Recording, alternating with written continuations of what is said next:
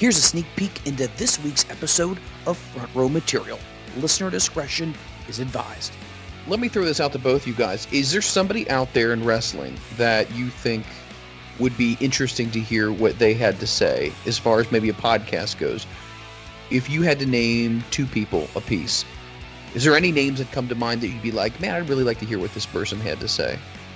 Well, Chad, you know them all. You go. Well, I mean, you know, it's funny. I mean, because this is a conversation I have with myself on a daily basis, like as I'm scouting my next uh, venture.